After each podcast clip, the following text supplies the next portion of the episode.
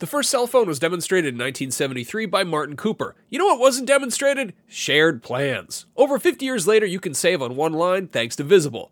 When you switch to Visible, the wireless company that makes wireless visible, you can get a one-line plan with unlimited 5G data powered by Verizon for just 25 bucks a month, taxes and fees included. No hidden fees. No, really. You can look around for them, they're not there.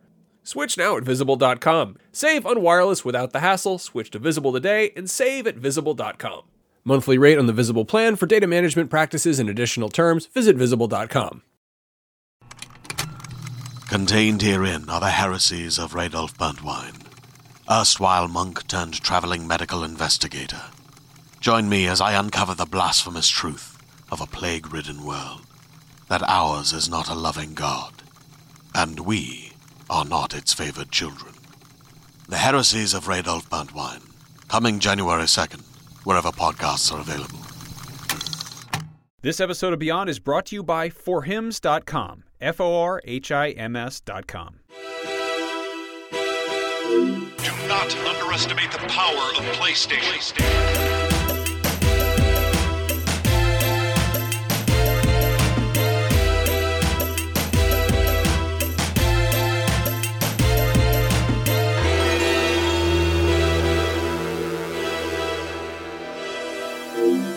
Beyond. Beyond. Beyond. Beyond. Beyond. Beyond. Beyond. Beyond. Beyond and hello, everyone. My name is Jonathan Dornbush. I am your host for Beyond, episode 565. We have quite the show for you. We are going to be talking quite a bit about Red Dead Redemption 2. We're going to keep it story spoiler free for you, but we're going to go a lot into our impressions that, that we've had time with the game, and you have as well. We'll be answering some of your questions. We're also going to go over the PlayStation Classic lineup, our revised top 25 PS4 games list, and a few other things. I am wonderfully joined this week by Max Scoville, returning from Japan. Hey, yeah, I'm back. Good to have you here. Thanks. Brian Altano, returning from Austin, Texas. That's correct. Just as crazy. Howdy. Hello. Howdy, partner. Thanks. And Barrett Courtney, who's going to be switching the show's cameras live from the show Prove it. itself. Prove it. So Jump around. things are not going to go well for those it. watching There- the oh, video. well. Now What Alexia is messing You're with doing me. that? Oh, Oh, well, look at no. that. No, I'm not. Oh. Yeehaw, Mima. I never got one of those. boy. Yeehaw me ma. This is going to be quite the mess. Can't wait to see what happens. Uh, Yeah. We are going to jump right in, though, to Red Dead Redemption 2. Yes. Uh, all of us have been playing the game quite a bit. Uh, lot. I've played about probably 10 to 15 hours or so myself. I think all of you guys have probably played more than me. I have no idea how much time I've played in that game. I don't know. I Yeah. honestly don't know because I jumped immediately into it with horrible jet lag, Mm. fell asleep several times, got into the open world part, and then completely fell in love with it and got lost. and there's no place that I can find where it just has a clock of number of hours played. So Yeah. Somewhere between five and probably 16 hours, something. That's a good estimate. Yeah, I I'm don't- probably at around 20, 25, but I've played on two different consoles now, so I Right. restarted Hmm. the game over the weekend. You're crazy, man. I, s- I saw you post that on uh, on the Instagrams or Twitters or whatever. I didn't really want to tell that story here because it it it, it involves me turning my back. Uh, yeah, pl- you've on the been- you've been PlayStation afraid- But I, Yeah. I still think it's crazy. Like, uh, like you already had put like 12 hours into the game, and then you're like, I think it might be worth it to jump to another console. So Yeah, I was like- We restarting won't it. speak its name here, of course. Yeah, the the Wii U. Yep. Um, no, no, no. So yeah, this we'll we'll, we'll just talk about Yeah. this game then. I do think, Um, interestingly, though, uh, to your uh, why you switched was a visual reason. Yes. Uh, before the show, obviously, probably more will come out, so I don't want to linger on it too much. But a lot of players have been talking about how the HDR in the game doesn't really do much. it's apparently like fake HDR. It's like a outrage. the it's SDR, standard dynamic range, How essentially dare up, they? upresed. So people are like, why is there an HDR in here at all? People have noticed some blurring issues on PS4 Pro and some other stuff. So we'll keep you updated on that on IGN as we find out more. So I don't want to go. which too obviously deep it's into in this game sta- sounds for howdy darn rootin'. Yeah, there aren't any howdies. It's just It's, yeah. It's just darn and rootin'. Yeah, it's actually a little more tootin' than rootin'. So ah, it's yes. a huge problem, obviously, especially after six years in development. I was hoping for more rootin' than tootin'. More rootin'. Than, I would yeah. I would love to know the percentage of people who bought this game who do in fact have uh, pro consoles and then displays to support them. Yeah. Like what percentage? Because I know that obviously people are going to have a conversation about it. It's not something to be completely swept under the rug. Well, but like I'll, I'll say anecdotally in reverse, I've I've seen a lot of people be like, "This is my excuse to upgrade to a Pro, to get a 4K TV, to get an Xbox One X, all that fun stuff." Um, because it's I, this is this is just one of those games where you're like, "Okay, it's yeah, it's, it's time to move over. This year, No, I think, really has shown why, if you want to upgrade, you should. To especially with God of War, this. Are any of you guys playing on a base PS4? I have not. No, No? no, no. Yeah. I actually haven't seen the game there. I, I've, I've heard from people just on Twitter because I had a whole conversation over the weekend about just how the game looks, and a lot of people were saying they were playing there, and it still looks stunning. So hmm. I mean, I can't imagine it's a bad looking game anywhere. Yeah. Right. I noticed my Pro sounded sort of like a helicopter most Yeah, of the time. it mine too. Hmm. Yeah, I haven't noticed that at all. Actually, in the quietest moments too, like when hmm. I'm out uh, galloping around the world, which is what I want to get into. Yeah, it, it sounds fine, but actually, when I'm just like in a general store, Yeah. my PS4 Pro is dying. I, I will say like you know just like for us to sort of get into it here this is uh this is probably one of the slowest most tedious in a deliberate way sort of Oh, absolutely. methodical Yep. multi-million selling video game ever made like, Yeah. probably since like the sims like it's really odd to play something that's so like it's like from the creators of red you know of grand theft auto and you're like yeah this is gonna get crazy right it's like walk slowly over Through a- the snow. un- under the crescent moon and collect thistles to s- marginally increase your character's stamina. Then what? Do we get to like rob stuff? Sometimes, but if you take out your gun or nudge into a dog, there's there's gonna be trouble. First, have partner. a sip of your coffee. Are you ready for the scenic grandeur of the American West and authentic wardrobe attire of the period? Yeah, I mean, this is a we've talked about on the show in the past. There's games like Bloodborne, which I think right off the bat weed out a lot of novice players, and they go, "Get out of here!" You know, this is too hard for you. This game does a really interesting thing where I think universally uh, we can all agree that the first few hours of this game are really slow uh, Yes. to the point where not no spoilers but the character starts off sort of like trudging through slow uh, snow and you're like okay slow And no through slow. pun intended and you're like, wow, Arthur Morgan moves really slowly in the snow in this game, but clearly once the snow goes away, he's going to be running full speed. And it's like, Well, If you only if you have your full stamina That's all, all the way up, and that's only if you have your stamina upgraded all the way up. If you had your coffee in the morning. yeah, exactly. Uh, but I do. I want to talk about uh, the beginning of this game is probably the best place to start for all of us because I think a lot of what I heard from people who had played the game before I jumped in Mm. was the beginning is slow, Mm-hmm. but get through it and then it opens up. And I do want to know how that opening impacted all of you because for me, going in with that expectation, I was aware of that and was like, okay, this is definitely as slow as people have said to me, but I understood that it would change. I felt so immediately disappointed and sort of guilty. Yeah. Uh, because I was like, I jumped into it, obviously, like sleep deprived, completely out of it, not really like.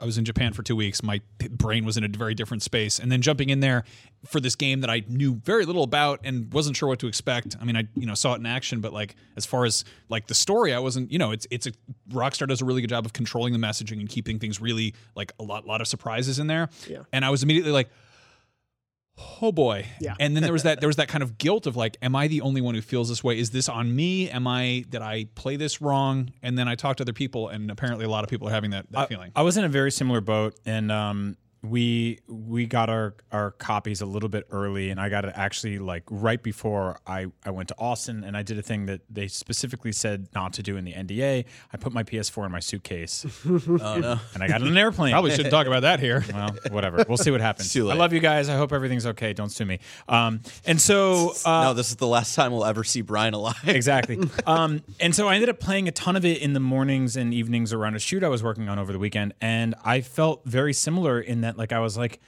this is am, am I missing something? Like what? Why is why why is it like it's to open a door is is is is sort of a slow thing. To get on a horse is a slow thing. To you know like there are moments where he's like. I reckon I could go for about a half a can of kumquats right now. And you reach out and he's like, like you hold the the button and it slowly con- concludes Yeah. a wheel. Yep. And he opens up a door, and then you're kind of like, man, everything takes a long time in this game. Yep. And then something sort of clicks, and you're like, well, yeah, that's what it was like. like everything was slow. there Tom Marks uh, tweeted out like a really good sentiment here, where it's like there's a difference between like um, deliberately pacing something for like a story or for gameplay wise, and just making everything tedious. And that's why like I'm 32 hours into the game, I, I still feel like all of that little stuff is still so freaking tedious. Where like yeah, I have to like kind of fast pace walk, but not fully run in the camp. Um, e- like everything's so spread out in each like area of the camp, uh, so it's like ah, I'm at my bed. I should go to the the butcher over there, but he's so far away. I don't understand that mentality. Yeah. like I don't understand. Just the, that that's a thing throughout games, not just this game, but like when you're in an area that you're going to spend a lot of time in any kind of hub situation, Mm. any kind of thing where you can't sprint. yeah. Yeah. Like it doesn't does Or they Destiny take that do that from too, or just the fact that No, you just- can you can run. Okay, you can you a- can run, yeah. but in, in like any game where it's like you, they built this place out. Obviously, it's going to be you know an area that you you spend a lot of time in. Yeah. And then add in elements that make it take longer to get between these things, and it's like uh, the hub world. I get for the sake of like world building and for kind of adding character, it makes a ton of sense to have it be like a realistic space. yeah. But like for the sake of convenience, just make it a menu. There's a lot of moments where Yeah. you're like, I don't want Red Dead to do that. Yeah. I like this. no, there's there's a lot of moments in this game where you're like, oh, this is very deliberately uh, like not like a video game that we're used to playing. And there's other times where you're kind of like, but I wish it was a little bit more like a video game. It's Well, the thing is, is like I think there are moments I do I kind of like when you go into a general store and you do flip through like the catalog book, but then there's other stores where it's just regular ass menus, and it's like either double down or like lean into it or not. Like mm-hmm. don't try to like sell me in this full immersion thing and then still make it a video game ass video game. Well, that's uh, that's one of the larger questions I wanted to ask all of you guys is do we think that Red Dead's aims to be realistic does it get too realistic and does that hurt the experience at all? Because at least for me, what I see as sort of the central tension of this game is what it has been pushed as to us to us, which is the message of this is a realistic world that you're going to live in and inhabit. This, this is more of a simulation Uh, than a game. Yeah, but at the same time, it has those gamey systems in it. I mean, and uh, the the problems that I've had the most with the game are when those things kind of come to a head. Yes, and where the, the gamey things are not at a level enough for me personally where I can forgive. Like, th- there's odd things where you're trying to like interact with an object or put an object down, and the hitbox to detect that.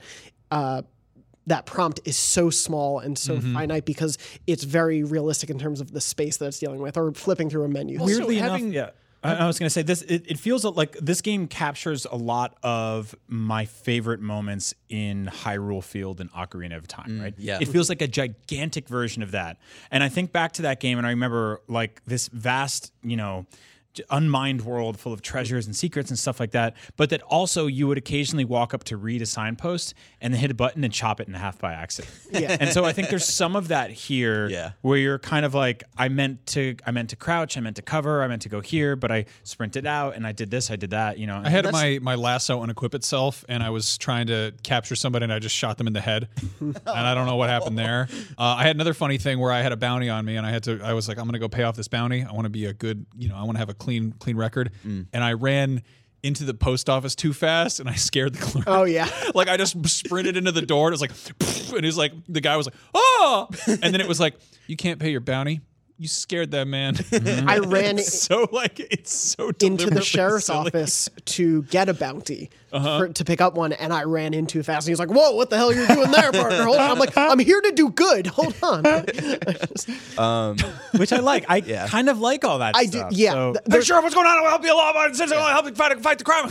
Yeah, like I like the systems there, and like it, they do a really good job of like under the hood of making the world all connect and making things react realistically to you and whatnot. Um, but there is, there's just a lot of weird little frustrations. Yeah. Um, just with like pacing, but I do love expo- like the Hyrule Field moment that you're explaining. Like I love going from point A to point B. A lot of people are like, not a lot, but people have been voicing their like, oh, like the fast travel system is kind of like lame in this. It's like, well, I think they definitely did that on purpose to make you go explore the world. And like, Yeah. Yeah. I, I love going from like all the way down. Like I'm right now in the story, I'm in like kind of like the southeast, and then having to go up for a story mission in like the northwest, and then taking like 15 minutes and putting on cinematic mode and just like watching. like- yeah, and and to Until to, your horse hits to a car. clarify, I've never had my horse hit anything in cinematic mode, and I'm scared for the. I day did like happens. three That's times in 20 tonight. minutes. Yeah. Um, to clarify, the, fast travel is not unlocked from the start of this game. You get it by basically dumping money into your camp and uh, you know in, increasing the impact of certain provisions and such.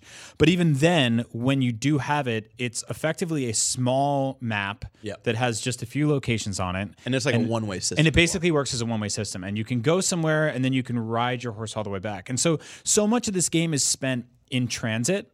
Um, it is just riding over the open plains or going through like weird canyons and and nooks and crannies all over the world. Yep. And um, if you're if you're not into that, you won't like this game. But like I feel like in general, we're sort of being we're getting the negative stuff out of the way, Yeah. Sure. um, which is good because then we can just kind of gush about how cool a lot of this stuff is. Yeah. But s- for every single time, you're kind of like, I don't want to, I don't want to ride over this thing again. I don't want to go over here. Something magical happens moment to moment Mm-hmm. in in riding like a, a sunset happens or like a thunderstorm starts or like you know like you'll see a couple of animals like sort of fighting off in the distance or like Yeah. you know a, you'll get sort of uh you know bombarded and attacked by like a, a, a, a gang and like yeah, a I, bear or- I had a couple moments right uh, For me, the my favorite parts so far have been those things in like the macro space of when I am just going through and like I happened upon a convict on the road and he's like, "Hey, free me from these bonds," and I just hogtied him and brought him back to the sheriff's office. Or like Mm-hmm. there's people building a house and a shootout breaks out and I help them to Mm. save it. So like all these little things that like as you're that are emerging in the world are the things I love. It's it's more in the like moment to moment where you have to deal with a lot of little things. That's where my problems come up. But yeah, Yeah. like you're Yeah. saying, that Hyrule field sort of Yeah, I think is- we do ourselves a major disservice by looking at this as either conventional game or as a simulation because it's really kind of cherry picking from both sides. Yeah. Sometimes for better, sometimes for worse. But they've been pretty like unabashed going into this that this is a living, breathing world. This is like a microcosm. This is effectively Westworld. Yeah. Like this is a this is a, a it'll cowboy be universe. even to more explore. Yeah. Westworld when online comes in. Exactly. Yeah. Because and I wonder exactly what it's going to be like to interact with the people. Is it going to be sort of like w- seamless integration? I don't know what that's going to be like. How many of your friends will you accidentally shoot? Yeah, Yeah. Uh, I mean, but it's it it's strange because it's it doesn't like I feel like the the the core mechanics, the stuff that we, is really interesting here, isn't conventional. Mm. It isn't the things that we you know we're all talking about like oh the traversal and oh the shooting. It's oh these mechanics and it's like. All the stuff is in the margins. All the things that make it really interesting Mm-hmm. are the things that you can't really quantify because they don't they don't really have like terms for them yet. Yeah. Well, I think what's so special about this game is, first of all, Arthur Morgan is an impeccably written character. He is like both charming and heartwarming and devious and dastardly at the same time, and he's trying to make things work in this in this weird world and in his own sort of, you know, I, I would say like kind of past their prime type of ways. Like Yeah, he, feels- definitely like gets a sense and knows that it's Yeah. pretty much the end. And he like there, there's a lot of like little moments and even side missions that really show like he's regr- he has a lot of regrets of how he let life kind of pass him by. Yeah, yeah, and I think this is a this is a a, a country that's changing, a world that's changing. It is an ecosystem that's changing. That you know they're they're bringing in more more trains and power lines, and you know they're they're clearing out more fields, and it's like we're seeing a passing of of a way of life that has existed for so long that has now become this new thing, and people are sort of struggling to adapt, and all these characters are interacting in in, in that, and I think within all that becomes these really interesting things that sometimes are frustrating and sometimes aren't. But like for example, I have there are towns in that game that when I know I have to go to, I sort of dread because the last time I was there, I did such a horrible thing that returning to them feels feels strange. Like Valentine, I I I like many people have reported in this game. I tweeted about this the other day, but like I bumped into a guy on my horse and he fell and I didn't apologize and he got mad and he called the sheriff and the sheriff pulled out his gun and my gut reaction was to pull out my gun and start shooting because I'm like Rockstar Games presents shoot everybody that moves. this is what you do in these games. Um, no, it's not. And so I started in this huge shootout. I, I ended up like on like the roof of a bar, like killing nine guys. And like 30 minutes later, like I'm just like I gotta get out of here and I get on my horse and I leave and they're like you can't come back to this town unless you pay $260 or like hide forever. Yeah. And so I don't have that kind of money. So I just hide forever. So every time I go back in that town, I'm like quietly creeping along the back roads, and I'm just like, I gotta go to the general store and buy some cheese, but I don't want anyone to see me. So and like that's insane. Yeah. That's insane that that's my way of interacting with that game because of my own actions. That I have a guilt. And that's something that like this game does better than almost any game I've The ever sense seen. of space it builds. Yeah. The game has a morality system, but that feels so much more organic than mm-hmm. the typical like you know like Someone so- will remember that. Yeah, yeah, yeah. Yeah. Or like Yeah. you just it makes a scary noise and it shows Yeah. like a little downvote or whatever. Yeah, you know, yeah, like it- yeah. we've seen we've seen that with plenty of games, like the first Red. Like, yeah, there and- is a morality meter Yeah, there, yeah, but it's very much like I had that similar thing of I caused a bounty in Valentine, but I also I have such a sense of Valentine and the area around it where for me it's like, oh yeah, I need to follow that path to get Mm-hmm. over there, and oh I can skirt the town if I go this way. Like the- creating that space is Well, there's a is- lot of video games where you walk into a place, you wreck shop, and then you walk outside and you come back in. Everyone's like, "Hey, how's it going?" Like one one of the last games I remember where like there was a direct impact was like, and I talk about this game a lot, but Legend of Zelda: Link's Awakening. Not to keep comparing things to Zelda, I know it's a PlayStation show. Don't get mad. 3D Dot Heroes was great, great game, ported to PS4. Um, you can steal things from the shop in Link's Awakening and walk back in, and the guy goes like, "You stole from my store," and he kills you in the store, and they call you thief the rest of the game, which is one of the first games I played like that. But most games, you just walk in, wreck, wreck a town, walk out, and they're like, "Hey." And in this game, like, there's a mission you do in that town called Strawberry, which I won't spoil, but things go so horrible Yeah. for everyone that they're like, "You can't go back there for a while," and you're like, "I know, I I killed a lot, killed like half the town. um, yeah, there's a lot in there, and I obviously love the game. I was telling you, like over the weekend, every single night, I like Friday night. My girlfriend falls, fell asleep at like midnight, and I was like, okay, like I want to play a couple more like missions or whatnot. And the next thing I know, I look at my clock; it's five in the morning, and so like there is a lot there that really pulls me in and like gets into the cycle. I really love the story. I really love Arthur. I love that gang and like learning more about them and uh, like John and Dutch uh, Van der Linde is one of the most interesting written characters now. Like I thought it was interesting like having him be like kind of the last bad guy uh, sort of in the in Red Dead 1 um, but now like seeing him go through all of this stuff uh, in the course of the events of the of the game he is just a very interesting character They're all. I mean, they're all really interesting characters. yeah. And it's again, it's. Uh, I don't know. The the if this game didn't have writing the way it did, it would be just immensely frustrating. Yeah, Yeah. and Like, and would- that's the and that's the other side of it where it's like I I love all of these things, but they're they're still like the gameplay itself, like the moment to moment stuff of like um they they explain to you of like oh if you tap X to the like the rhythm of like your horse like it won't lose stamina. And I've tried it for 20 hours and I still can't get like the fucking like timing down correctly. And I was like in like I know how rhythm works and it's bullshit. Um and there's like just like the shooting mechanics of like someone is chasing me on a horse behind me and then like the mission wants me to like shoot them or run away from them. And I have to like look back and like the horse doesn't know where it's looking. And it's like that's a system that was put in Breath of the Wild of like if you're aiming somewhere else the horse was at least not dumb enough to run into a fucking tree or a person or a I- wagon. Dude, I- stuff, there's stuff like that in this game where I'm like y'all made this game for 8 years. How was this I, not thought? I specifically thought about that that initial Breath of the Wild thing where, where like Miyamoto or whoever was just like a horse wouldn't run into a tree. Horses aren't that stupid. And this morning I went headfirst into a tree and like my horse and I were both like, oh, uh, and there's just like one one yeah, more thing yeah. is the No. the the tracking system is so dumb and frustrating because the they teach you the tracking system in the snow in the first chapter and the way that it works it's like you go into like the weird like eagle eye mode and then you see the line and you press r1 you go into like normal like viewing and the line for tracking an animal is white and the first time they show you this system it's in snow so you can't really see the fucking line that you're tracking the thing it's just there's a lot of little things in the game that like kind of build up for me where i'm all like right, calm down, you angry I know, I know. Again, I love the game. I put 32 hours in the last four days, so I, I I'm. And it's weird you're only still in the first chapter because you're so bad at games. Are you like? Uh, are you sleeping and eating? No. like, in real in real life. Uh, no. You shaved, which is good. I know. Yeah, yeah. You know, some some people don't even do that with their character in the game.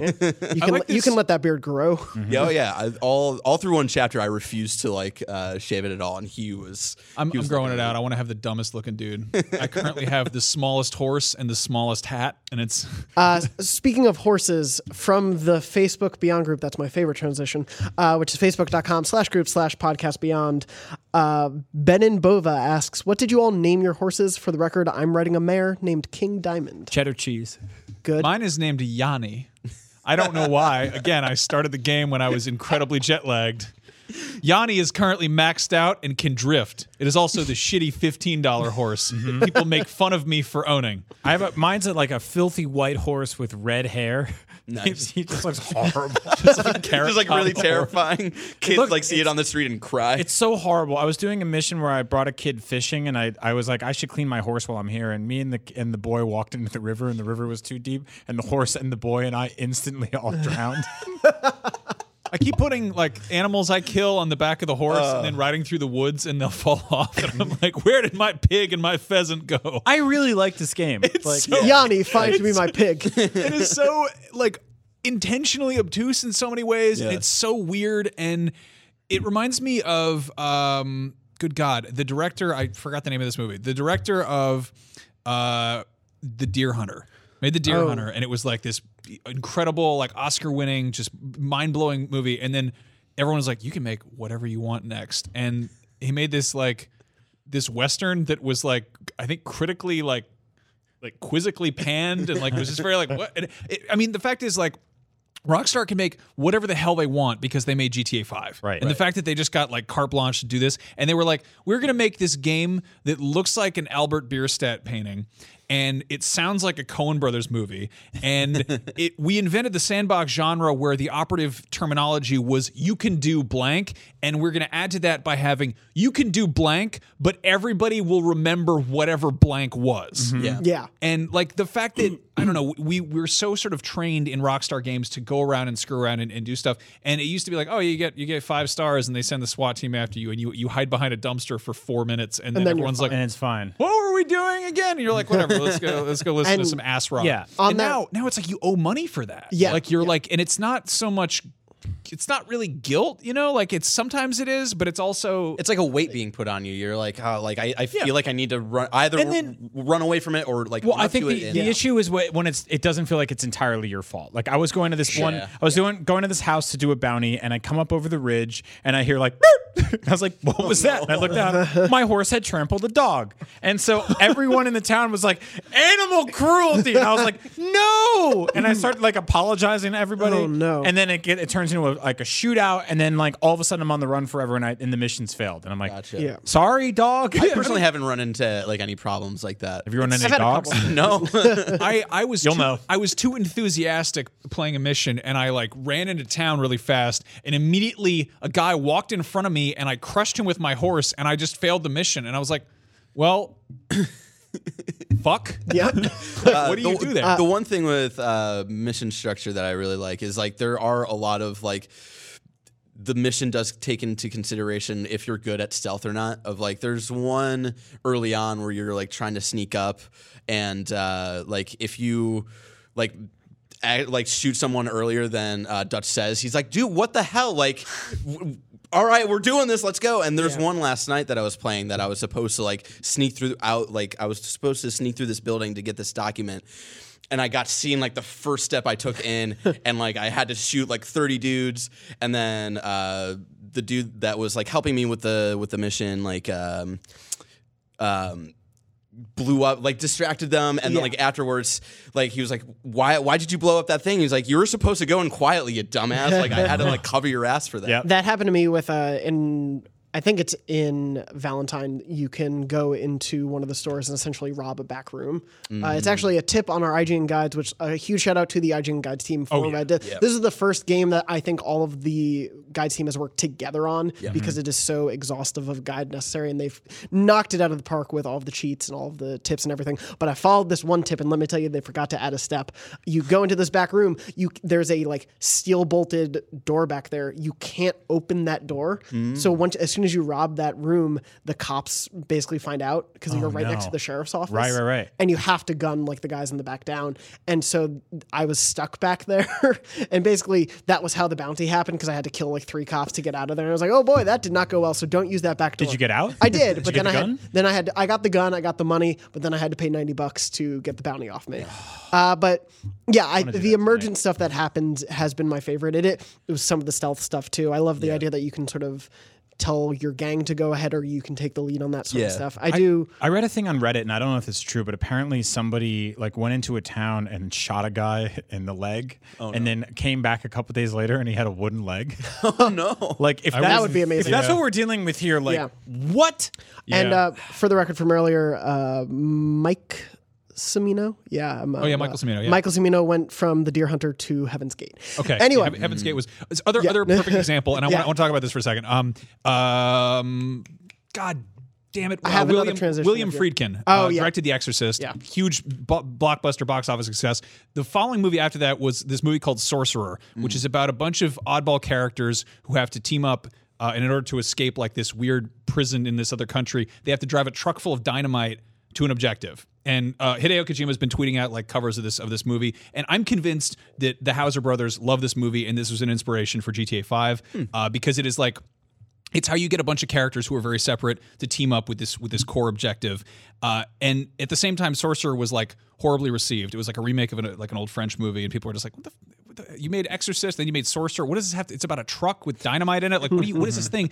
And it's, I think it's it's one of the most video gamey movies that isn't like overtly video gamey. But at the same time, the thing about that is it has like a very clear like the stakes are the kind of the central thing of the movie. Like the mm-hmm. fact that it's like here are people who want to get out, they have to drive the dynamite truck to get through. This this game has no stakes. This game is very like it's like, oh, the world's changing and you can be good or bad, and I'm sure things will come out later on. Yes. But Yeah, the fact early that I am this not. many hours into this game and like like in the case of GTA 5, like you are very like upfront, you understand what everyone's dealing with. Like there's always been that sort of kind of you are you are literally being chased by the cops. Like there's this kind of clear like oh you've got to get out of debt or oh you've got to like make a name for yourself in in Liberty City. Like there's always I mean even in the case of of Red Dead Redemption the the first one yeah. like in this one it's weirdly laid back and the fact that the mission structure is so kind of like laissez-faire where you're like yeah you can go hunt the, the pheasant or you know go fishing with the boy or maybe cause cause some mayhem and go on on shootouts Yeah. like this isn't a game to be mainlined. This isn't a game to be speedrun. It's a world that you're supposed to just kind of be turned loose into. Yeah, I was in I was in between missions and I just lived a few days like going to play poker for a bit and going to hunt and it was like three or four days pass and it's like oh all those missions are still available for me. Um, but I'm curious about that pace uh, as you mentioned GTA 5 a bit. Chris Woodside from the Facebook group also asked if you were going to recommend one of Rockstar's franchises to someone who is new to Rockstar games, would you recommend GTA 5 or Red Dead 2? GTA 5. Yeah. I think GTA 5 is a borderline perfect video game.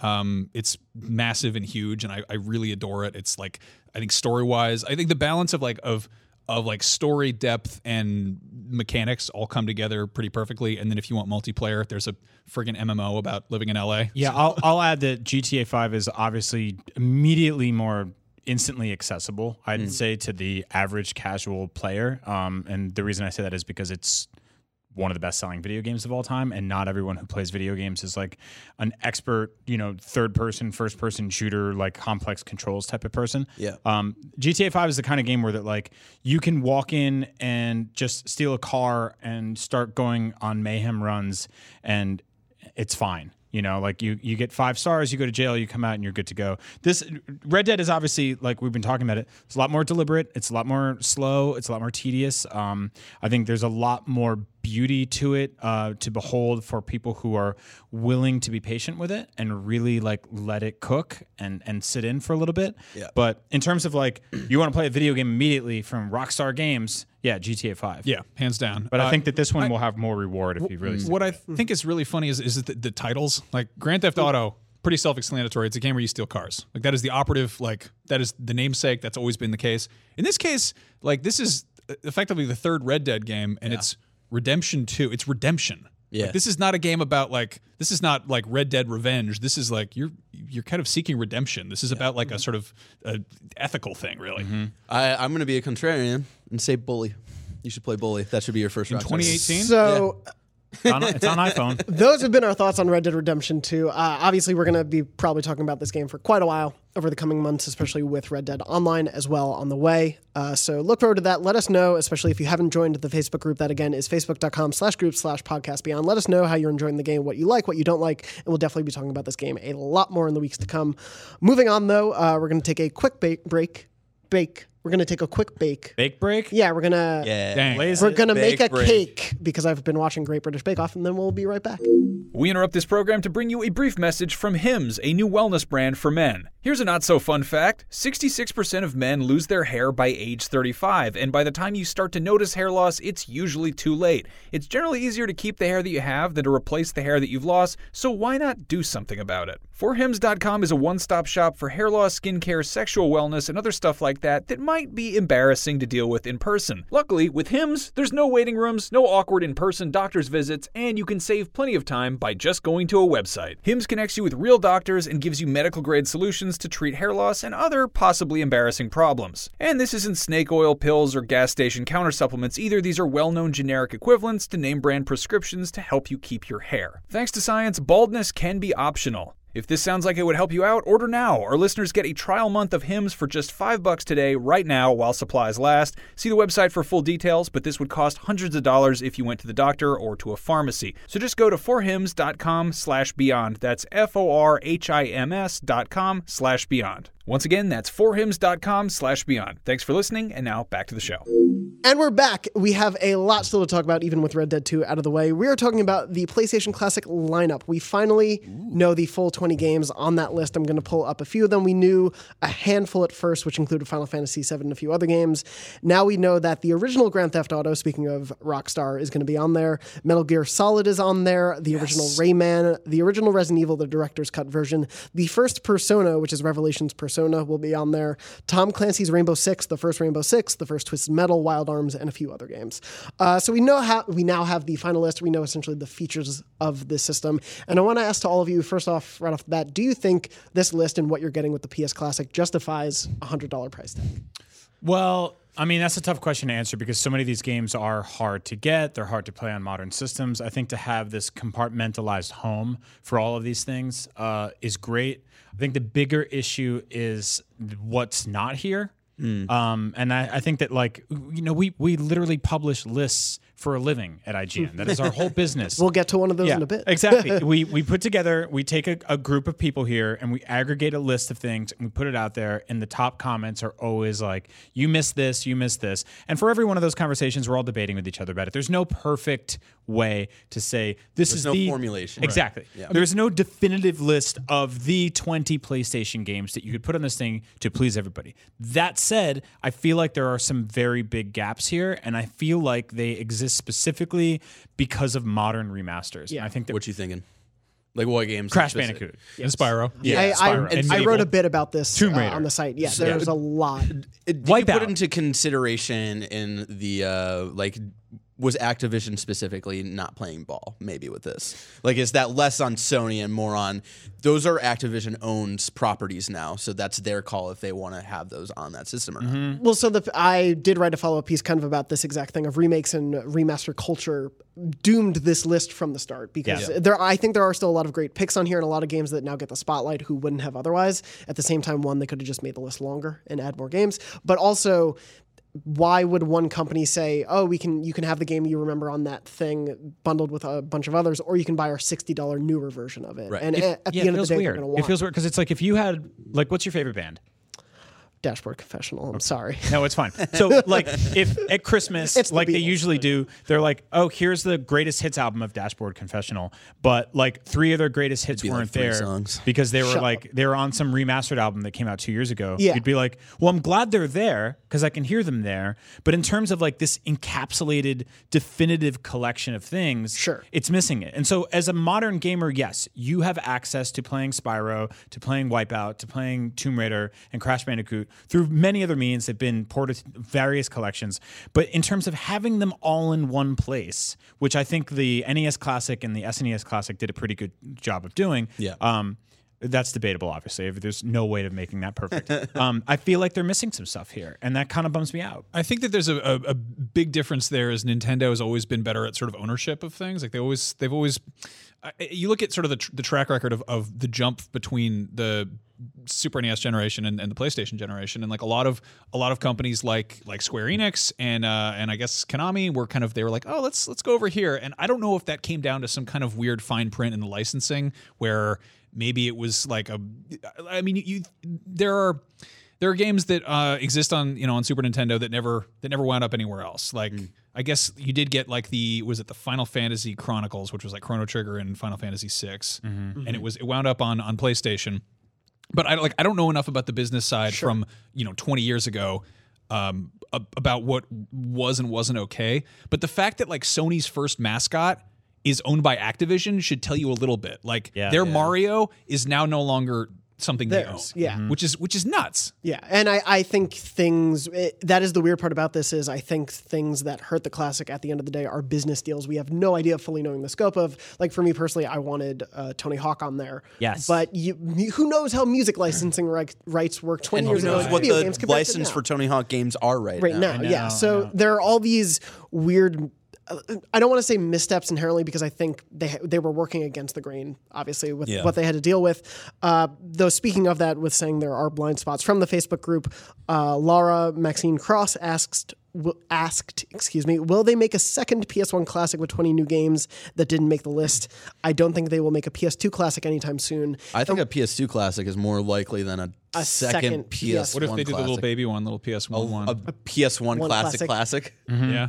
because uh, we did ask them when they announced the PS Classic, and they said there will not be any uh, sort of post-launch game support in this system. Right. So it is locked down to it, like the SNES. if and they NES had were. a way of putting in a memory card, like if they put games on like a memory card that looked like a classic memory card, you plug it in there, I would be super into that. If they were like, oh, here's an expansion pack for the PS1 Classic, but I don't. I think they were just kind of chasing, you know, Yeah. chasing what Nintendo was doing. And, And I think it was smart, and we've mentioned this on the show before. It was smart slash nefarious for them to be like pre-orders are available now, and we were like, "What are all the games?" yeah, on the list? They're exactly. like, it might sell out quick, so just buy it while you can. And so a bunch of people jumped on it, and now the list is here. Uh, which, by the way, I don't think we have the Japanese list in front of us, but It it's got is some different slightly stuff on different, it. yeah. I believe um, slightly Eve is better on there. too. Uh, One of the things that I think Nintendo did a good job of, I was talking about this with Max before the show, um, with the with their classic collections, was they didn't really define these consoles to having one game from each franchise. The NES Classic has Mario 1, 2, and 3. Yep. The uh, you know, the SNES Classic has Mario World and Yoshi's Island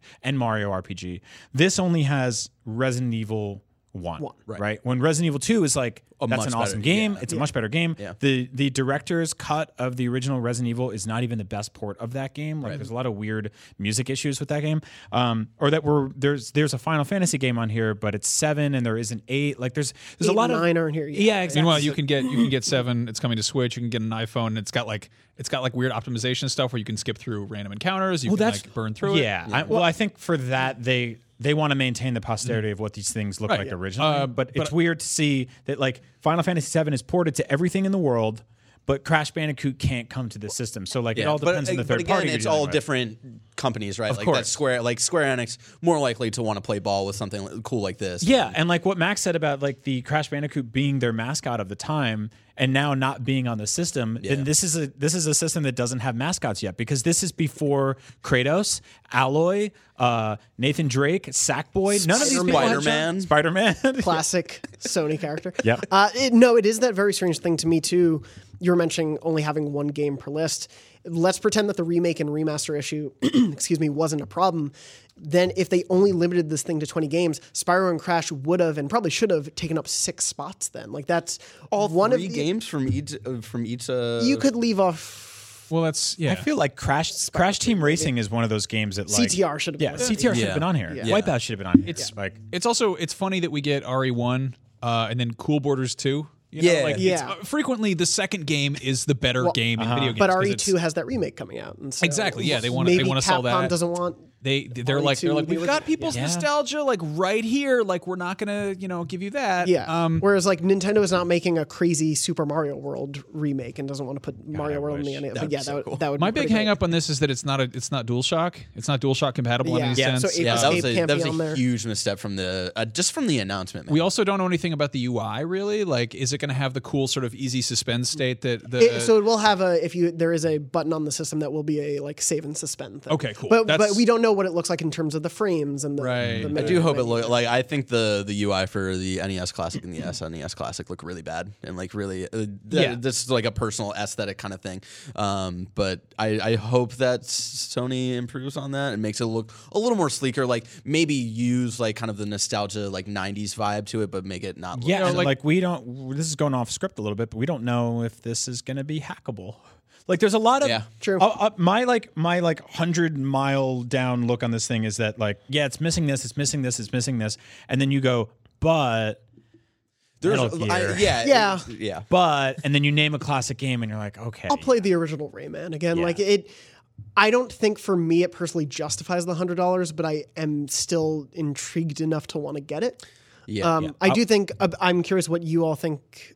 Now that we know this is the way the system is coming, these are the games it's coming with. What do you think they could do better if they do a PS2 classic? If they do more iterations of this? Because Mm-hmm. I think both Nintendo and now Sony have made some missteps with these in a They're making them to be cheap in a way. Like Yeah. they, I don't understand the limitation of the number of games. Like, sure, you don't want to put 200 on here, yes, but why cap it at 20? Well, we It- said- that's a big. Yeah, we said years ago, like on Nintendo Voice Chat, when we first started talking about these classic systems, which obviously Sony is directly lifting from Nintendo here, who directly lifted from, you know, Sega and everybody else who is making these like set top box things that they sell at malls and end caps at, at Walgreens, is that these are not necessarily for the most hardcore gamers. These are for these are for people who like who go, okay, you know what? Um, I'm I'm in a store. I'm buying Christmas gifts. Oh my God, they there's a small PlayStation here and it's got all these games on it. Oh, I love this. I have nostalgia for this. I don't remember this one. Blah blah blah blah. Um, and what's cool about them is that like when you're not playing them.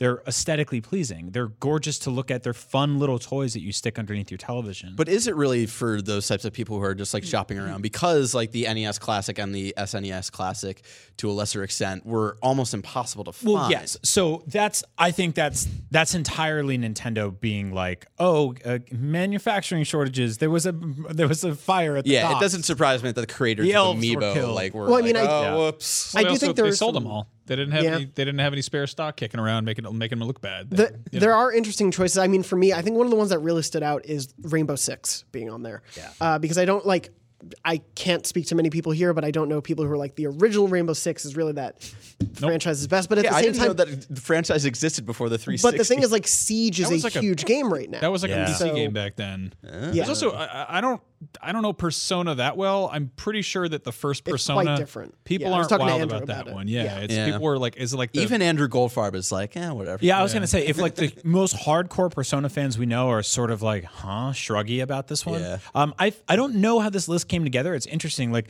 I feel like if you had gotten like a focus group of like 500 hardcore PlayStation fans and you said write down your f- top five, you know, favorite PlayStation One games, and then you sort of aggregated that list and you you put together this like Frankenstein version of like people's memories. Yeah. I think you probably would have come up with something better than this. There's Yeah. there's just it's weird in terms of your question for the for the second one. I mean, if they do a PlayStation 2 classic, obviously getting the controllers right right off the bat, I would say um, I don't I don't think 20 games is enough. Um, I believe there was 30 on the NES Classic, but was there 20 on the SNES? I think it was 20. It- it- yeah, it was Or like yeah, it was down to 20. games. Yeah, you know? games. They, Yeah. they weren't putting them on CDs. They were putting them on you know little. Well, this cards. is 100 bucks though. You Yeah. know, this is this is significantly more So money. here's another thing: if this is effectively like a little Raspberry Pi slash Android device, that you know, it's the, the guts of it are, are it's advanced enough to, to justify the price tag, but still, like you know, there's there's room to grow there.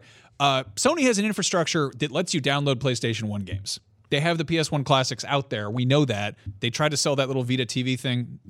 People barely love the Vita. Vita TV was another thing entirely, or PS TV, whatever they call They it. were ahead of their time. What if they were just like, hey, uh, here's the the PS1 Classic 2 or whatever the hell they call it. It's got a wireless adapter and you can go on the PSN store and download all your favorite stupid games that we figured out the rights to on there. Like that would be pretty cool. I'd Yeah. rather just play it on my PS4 at this point, you know? Like whatever whatever PS1 classics or PS2 classics are available on the PSN, PS4 store, I'd rather just play it there and not have to buy another little thing then they'll probably force me to buy those games as well to download from PSN. Well, that's the Mm. thing. Like, um, when the NES Classic came out, uh, the Wii U was a thing, and it had a virtual console, and you had the option to buy those games there individually for five bucks a piece. Yeah. Nowadays on Switch, there's Nintendo Online. It's got like twenty something NES games on there too. There's options there. This exists in lieu of that being a possibility on PS4, and we've said that before. Yeah. Um, I'm glad this thing's the, this thing's here. I'm glad people are talking about PS1 classic games again. Put them on your new system. You know, put them on your PS4. I'm very curious to see what they end up doing with PS Now. Them changing the ability to download games and keep them offline for a certain amount of time with PS2 and PS4 games, I think is very telling of what they want to do with that. Mm-hmm. And I'm curious to see one how the success or depending on how it sells failures of the PS Classic will inform that, or if they will really charge ahead and do what Xbox has done uh, with Game Pass and backwards. Hey, so here's the thing. I really want to play Metal Gear Solid. so I might buy this stupid little Yeah, thing. Yeah. I mean, I want to also because I've never played in full the original Metal, Metal Gear Solid, and since this is now an easy way to do Very Are you a exciting. fan of Metal Gear Solid? I enjoy Metal Gear Solid. I didn't know that. Speaking of Metal Gear Solid, it is one of the games, specifically Metal Gear Solid 5, one of the games on our best 25 PS4 games fall 2018 update. Uh, we update the top 25 games every six months or so, every spring and fall, uh, and our, we put out our revised list last week. Boy, people are mad about it. And they're always mad. Uh, Max, you were unfortunately out of the office. In your name, we made sure uh, Yakuza Kiwami ended up on the list. Hell yeah! People are going to be mad that it wasn't zero. Yeah. They- oh, they yeah. really they are. Yep. But I, I think they're right. Honestly, care. Honestly, Zero's a better game. Well, you guys, God- you guys screwed up. We were trying to be nice to you, Max. Are you kidding me? Oh, we, talking all in the room yeah, were we're- like, we specifically said like, is it Kiwami or Zero that we think? And we God, thought why don't we ever listen to that guy? His shirts are so stupid, and he's just God. his hair. anyway, um, so We were like, this is one of those things we were like, it was like being at a, a loved one's grave, and we're like, he will re- he will- really would have loved this. Yeah. I love that you guys pulled like a mom move and got the wrong game. yeah. Like you were like, oh, he keeps talking about those games. I can't remember which is the one he wanted. Is it, is it the new one? And it's just Well, A lot gift? of fucking people saw that list. good I just want. If you're mad about that, Jonathan. I like. We're updating the list in the spring, so if you're mad about that, we'll just we'll update in the spring. The time is. I- I, I, I feel like that's. Okay, not I even want the to I want one. to say aside from this, um, right, all right. I really like this list. I really do. Oh, okay. You guys, I do too. Well, uh, no, you I- were in the room. I was in the room. I Oh, don't that's hate. I- funny. well, I was just thinking of like people are probably mad that we put Fortnite at top ten, and I think So, we had it above something. part, that people were part of the, about. the the Last of Us specifically, part of the list's considerations are one, the timeliness of the games, their cultural importance, put and the Fortnite above the Last of Us. yeah, it's not because called the Fortnite. the Fortnite. All right, Dad. Mom. Uh, we d- we did it because it's Who do you want to be for Halloween? the Is it the. Fortnite? The reasoning for that is because The Last of Us is essentially still a PS3 game, and even though this I is don't like care. I'm just making fun of you. Yeah. I get All right, to be with the. Grandpa. Con- I wasn't in the room. Hey, gamers! I have the real PlayStation passion, and I don't agree with any of these guys. I think Yakuza Zero is the best one on the PS4, and I think The Last of Us is better than the Fortnite. What's number two? Well, Bloodborne. Guess what? I get to publish the list, so when I publish it in the spring, Kingdom Hearts 3 is number one, you assholes. Perfect. Anyway, John, moving what on. Was, what was the top three? So the top three, I can do the top ten because there Yeah, are yeah. additions in there. Uh, from ten to number one, Fortnite changing places with The Last of Us remastered. Uh, number nine, Grand Theft Auto Five. Eight, Uncharted Four: Thief's End. Seven, Marvel's Spider-Man. Six, Metal Gear Solid Five: The Phantom Pain. Number five, Horizon Zero Dawn. Number four, Persona Five. Shouts to Andrew. Number three, The Witcher Three. Number two, Bloodborne, and number one, God of War. Uh, That's I a really- good. yeah. That's a good ass. I really like that. Th- So yeah, part of the intention of this list, regardless of the specific placement of games, is you just bought a PS4. What are the games you want to play or you should play? Mm-hmm. And I think that top ten overall, if you bought all ten of those games, you would have a hell of a set. time. Yeah. You are Yeah. in pretty good condition. We had. God of War at number two uh, when we published in the spring, and we're Bloodborne at number one. Well, it was literally the list, list I think published a week or a couple weeks after God of War came out. Right. Cowards. There's a bit of recency bias. We wanted to make sure we were checking ourselves. Obviously, we put it at number two so we didn't hate the game in any way. Uh, but we put it at number one. At least I personally wanted it to be at number one, especially because of the impact it has had on me and the way I have looked at every game since then has always been a lot in terms of how does that aspect of the game compare to what God of War did with that? Yes. How and especially not just that, but the imprint God of War has had on my mind in its story, in its art, like artistic merits, in its gameplay. How the world connects to each other. The uh, like just be- how beautiful that game is. Yeah, the beauty of yeah. that game as a holistic product. I think of uh, my favorite pieces of art are the ones where every part of it is working in concert to make a greater whole. And I think God of War exemplifies that better than almost any game. it's a fantastic showcase for that platform too. Yes. like to be like this is Sony firing on all cylinders. This is them. This this this uh, effectively like sort of encapsulates their mantra perfectly. Of like this is what the PlayStation is now. Do you remember that thing you thought it was with Kratos and everything like that? He's back. We're back. Here's the system. Here's everything. It's better than it's ever been before. And like honestly, gun to head, if you said. What are the best two games on PlayStation 4? I'd be like God of War and Bloodborne. So I could not be happier with the top two. I also just, for me personally, with the Switch, I would recommend God of War to people more than I would Bloodborne Oh, yeah. because there is Yeah. that. It's tough, like you said before. very- Bloodborne does yeah, a really great job of weeding out mm-hmm. people who are not going to be able to stick with Yep. that I played the first ten minutes, and that's all I could do. what? I know I'm bad at games. Cowards. you don't want to kill that guy with a pitchfork 18 times. so you Away, away. You don't want to like do a speed rush to the boss and then die so you can actually play the game. There's this guy in the top of the stairs at the beginning of the game. He's got this frizzy Muppet hair and he hits you with his shield and Yeah. tries to kill you with a cleaver. Yeah, I really hate it. There's a horse skeleton. God, that game's great. I got to like the third boss of that game and I'm stuck. I love that game. It's so good. I really love that game. I haven't seen most of it. You can I'm pull a it- fake fair. fan. You can but pull I a think it's gem great. out of a pig's ass. really? You can do that in Assassin's Creed as well. In a pig's Anyway. ass, you can. Uh, so yeah, our new best 25 games for PS4 are up now.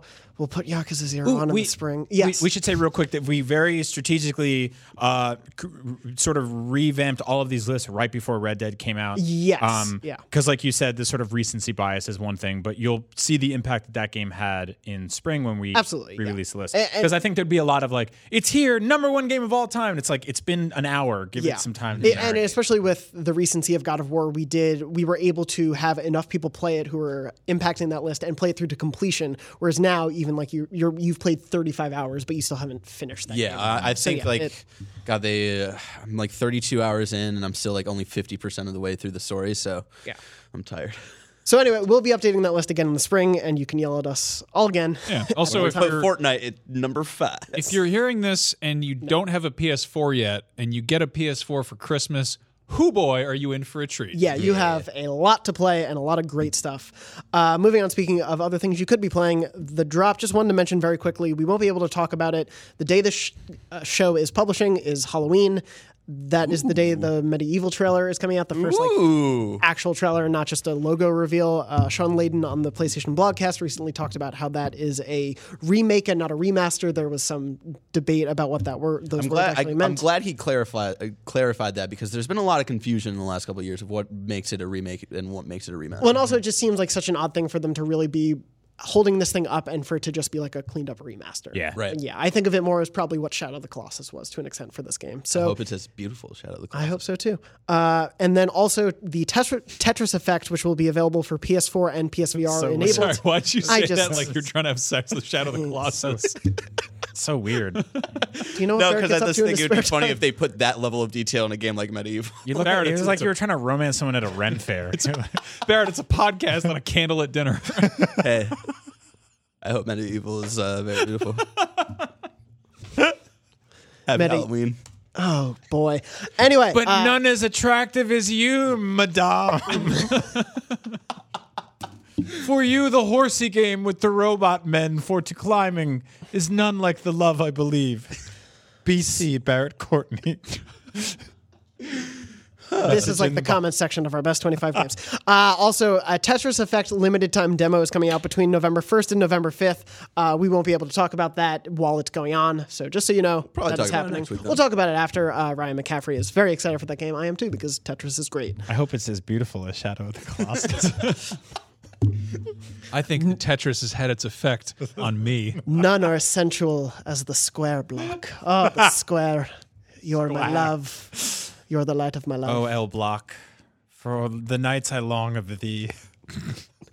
anyway, moving on. Uh, before we get to a little bit of uh, Max, I want to hear about your Japan trip. But first, speaking of Japan, Kingdom Hearts three. I'll put coming out one January minute on the clock, real quick. Actually, Go ahead. What in the hell Go is ahead. that?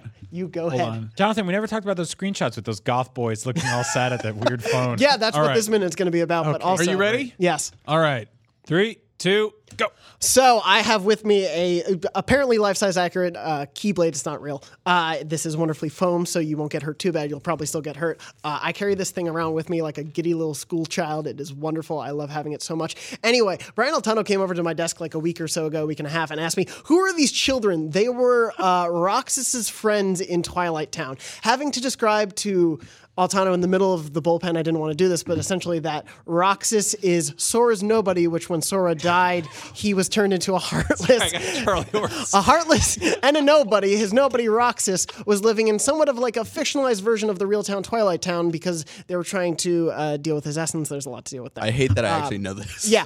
Anyway, uh, trying to explain to him that they were friends to this character who is part of Sora but is also not Sora and his own being. Didn't feel like it was worth getting into at like 4:30 p.m. on a day, so I stopped there. Nonetheless, boy, we saw a lot more of Kingdom Hearts 3. We have some now uh, Olympus Coliseum screenshots of Time's just up. Olympus itself. God, damn it! You upset Max so much that you, gave him a Charlie horse in the middle of bored this. me so much I almost fell out of my chair and then I got a Charlie horse in my leg and it still really hurts.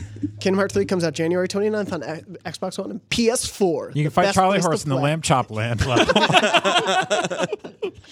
Uh, he's the Toy Story character they don't want you to know about. The great Anyway. thing about this game is that I can ask you a question about it and you can explain it to me, and I'll know less about it than, than when you I did. started. Yep, yeah.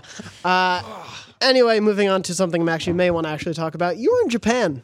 Yeah, I was, in, while. Ja- I was in Japan for two weeks. How was it? Uh, it was awesome. It was a grand old time. I mean, people were like, "How was it?" It's it's a, two weeks in Japan. Yeah. it's just a sort of shotgun blast of culture shock. Uh, everyone should go to Japan if you grew up with video games and nerd stuff. Like if you're listening to a PlayStation podcast, you should try to go to Japan. Um, this was my honeymoon, and luckily, uh, my wife is uh, a huge dork just like me, so she was very cool to my wife.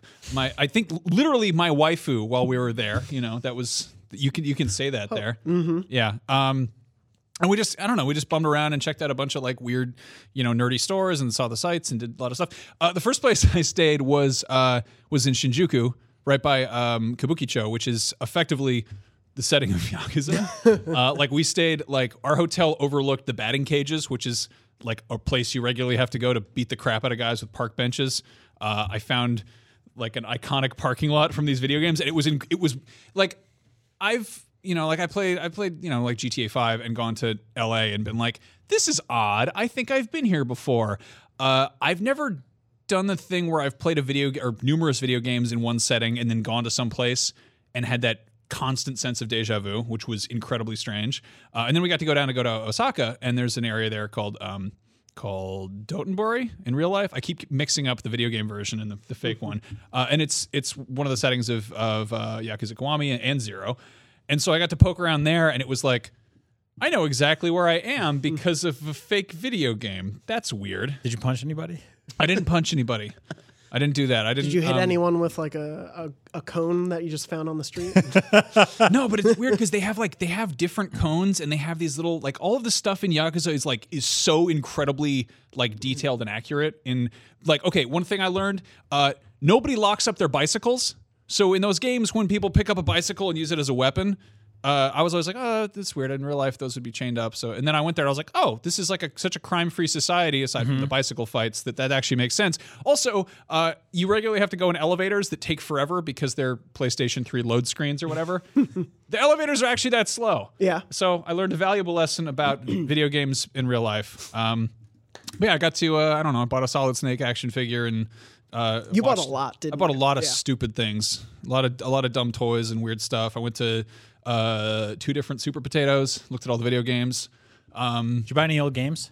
Uh, no, I didn't. You know, like it's just kind of it's always it's always nice to do that. I feel bad. I feel like I'm poaching because like That's exactly what it is, actually. That's one of the reasons a lot of those shops are picked clean, is because their culture for so long was buy retro games, play them, and bring them back and trade them back in. And then us and the other plundering white men from the world would show up to places like that, buy retro games, which I'm very guilty of, and then just hoard them and put them on our desks at work or keep them at home in the packaging. And so there's a finite amount of those things, obviously, because they're not printing new versions of mm-hmm. the original Metal Gear. Yeah. And so, yeah, they got kind of picked clean. No, like part of me was like, I should find like the MSX2 cartridge for like Metal Gear Metal Gear 2 Solid Snake, and and I was like, no, I shouldn't because I don't have an MSX, and I don't even know if that was a cartridge or a CD or what it was. Like I don't, and I don't, you know, like why why bother? Like why should I do that? So I bought a Solid Snake action figure instead, and you know, And if there's 20 specific uh, classic games that you want to play, it's coming out uh, this uh, holiday season. Hold on. Uh. Barrett, the MSX2 classic. and they're all classics, but none quite as beautiful as you, Shadow of the Colossus.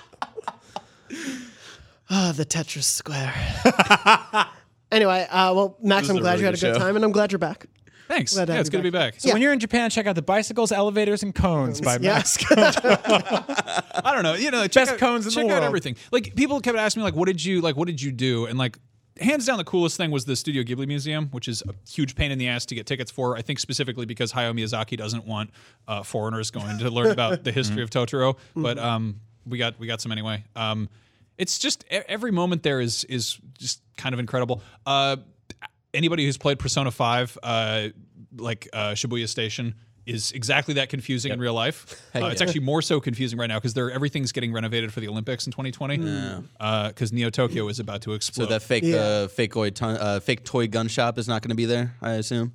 They do have those, and it's really, it's really kind of uh, like bizarrely frightening. Like I was in Because this, they're uh, super realistic over there, right? I was in a, a Don Quijote, which is sort of like a if you took a if you took like a Walmart and like stacked it into like a six story building, and then had all the signs be hand painted and incredibly claustrophobic, and also sold lots of dildos. And the mascot was a penguin wearing a Santa Claus hat. It, it keeps getting weirder. Uh, I was just walking around in there, and I walked around a corner, and there's just this giant rack of like hyper realistic airsoft guns that I don't even think had like the orange tips on them that you have here because they don't really have a problem with like cops shooting kids there. So it's just sort of like, oh, well, there's real. that Persona Five gun shop. Yeah. you know? yeah. Um, yeah. Also, um, I don't know. It was odd. I felt like there were Red Dead ads everywhere. Uh, a lot of Dragon Quest stuff, obviously. As far as like what was sort of like popular and, and trendy, I felt like it. I almost felt like th- like there wasn't. I didn't really see any Metal Gear merch anywhere. Like there wasn't as much of a like a footprint of that as I was anticipating. And then. Uh, You didn't go into the pachinko parlors then. yeah, exactly. uh, I did go into one, and and Jen was like, "Oh, this is like hell," and I'm like, Yeah. "Yes, it is like hell." Just- No, oh, I, I went into one with Mitch Dyer in 2014, and we both immediately got sick. Like we both we walked out and had colds because it's basically this three-story screaming loud building where it just sounds like like metal balls are getting shot with rifles, and everyone is chain smoking. So you just walk in, it's like. You're like, I can't breathe. and then you you open the door and you're back outside in Japan and it's just like quiet and people are like, hello, what's up, what up, what up, what up?" It's just like very chirpy and quiet. yeah. Uh, no, it's it's incredible. So Yeah. you know, I had a good time, and uh, Go go go there and explore. yeah, that's that's really it. Just Yeah, it seems around. like the best way to experience it. Yeah. Well, I'm glad you had a great time, and I've had a great time on this show. If I, I could, hate that you've been holding this f- keyblade for the last like ten minutes. if if I could say anything as parting words, remember. Oh no, you're not stepping down as host of Podcast Beyond, are you? I, Already? I must. I, would be- that'd be I really- must go. The kingdoms need me. Shut Uh, up. if I could leave you with any parting words, your friends are your power. And if you don't have friends, be sure to go to facebook.com slash group slash podcast beyond to find a whole group of friends you can talk about PlayStation with.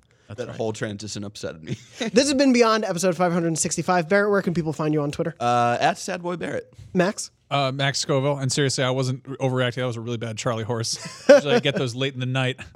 And Brian, where can people find you? At Agent Bizzle. And I am at JM Dornbush. Again, thank you so much for watching or listening to this episode of Beyond. And as always, Beyond. Beyond. You truly belong with us here in the clouds. You shadow of the Colossus. None quite as beautiful as you. Oh boy. Hey there, this is Justin Bartha. I made a funny new podcast, King of the Egg Cream. It has the greatest cast in the history of podcasts with actors like Lewis Black, I'm torn by my feelings for two women. Bobby Cannavale, You can eat it, or if someone hits you, you can put it on your cut. Melanie Lynskey, I wonder what these marvelous things are that look just like boiled chicken feet. Jason Ritter, I can break things and pick locks and kill people. Michael Stuhlbarg, The whole point is to inspire people that they should make themselves better. Ari Graynor, No, don't whet its appetite. What are you, an idiot? me, Justin Bartha, That's not just any egg cream, that's a Lemke's special. and all narrated by the hilarious Richard Kind. This is the story of Harry Dalowitz and how he rose from nothing to become New York's King of the Egg Cream. So if you like funny true stories, come listen to King of the Egg Cream, available wherever you get your podcasts.